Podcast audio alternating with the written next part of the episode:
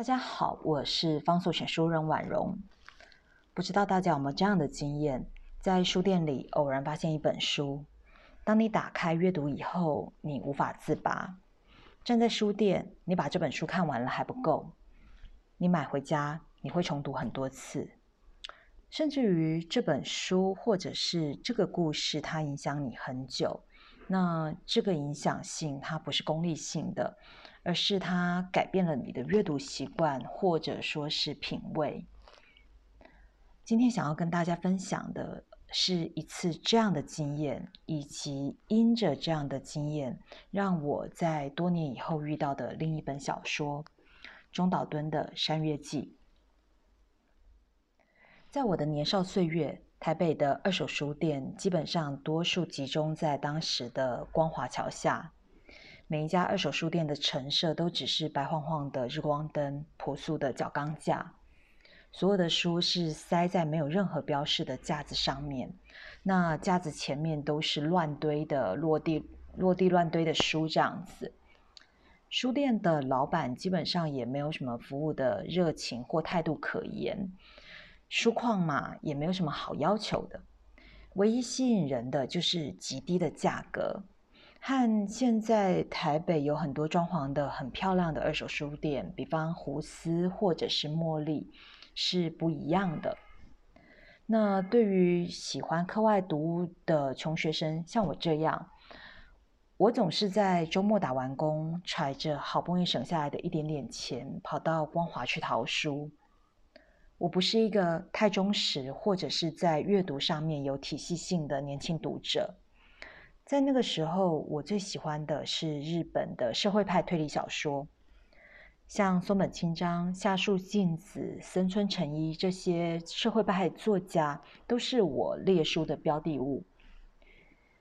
某天，我依立在一家二手书店看白书的时候，突然看到了一本由星光出版社出版的《地狱变》。十几岁的我把这本书打开，开始读。那个时候，我只觉得我自己的脑子像被雷轰到了。我颤抖着在书架前面把它读完，然后我拿钱去把这本书买下来。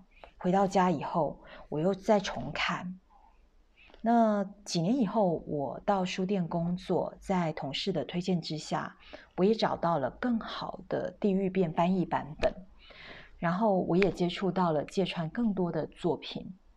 对于我自己一向热爱的日本推理，也因为芥川的文字，我开始会用不同的视角去阅读。就这样子，《地狱变》它改变了我的阅读，而中岛敦的《山月记》则是在《地狱变》之后另外一本撼动我的小说。在念书的时候，大部分的学生都接触过一点点日本文学，呃，古典文学或者是经学作品。而在八九零年代，徐克改编自《聊斋》的电影《倩女幽魂》更是脍炙人口。但离开学校以后，很少人会回过头去再去读古典小说。有一种可能性是，多数人对于古典小说的印象会停留在语言的鸿沟哦。那有另外一种可能性，是因为缺乏相对应的引导，让人们对于古典的印象，它会产生一定的距离感。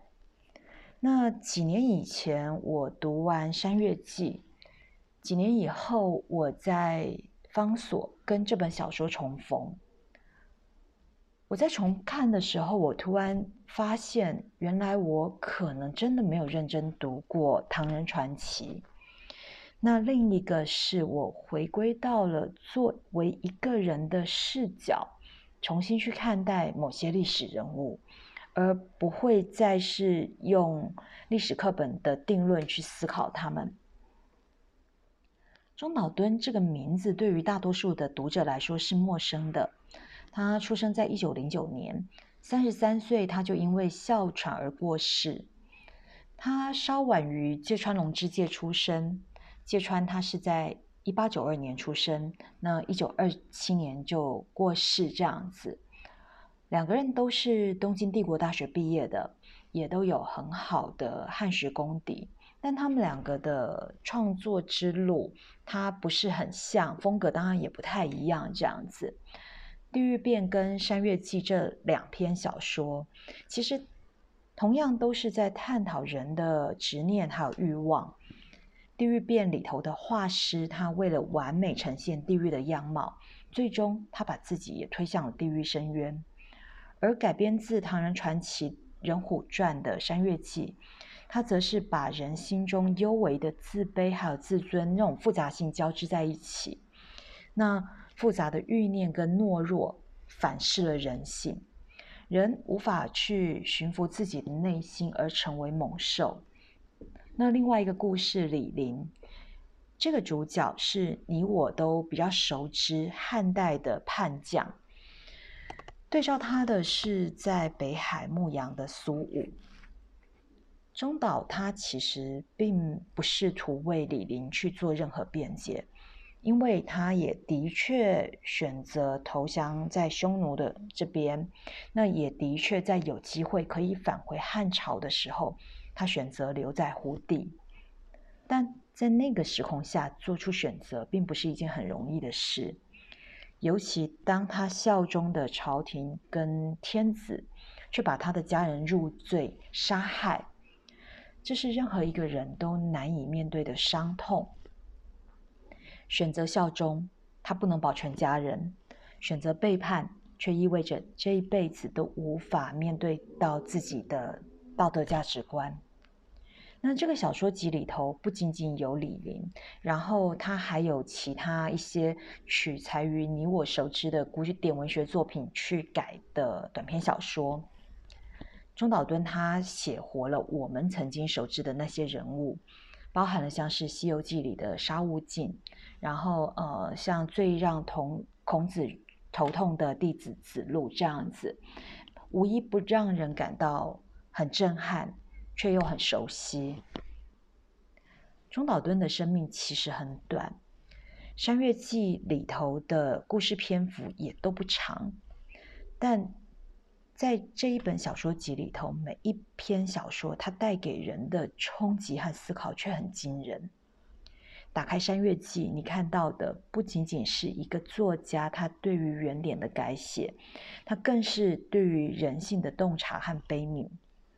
如果你曾经惊叹于芥川龙之介的文字，我相信中岛敦也可以同样为你带来震撼。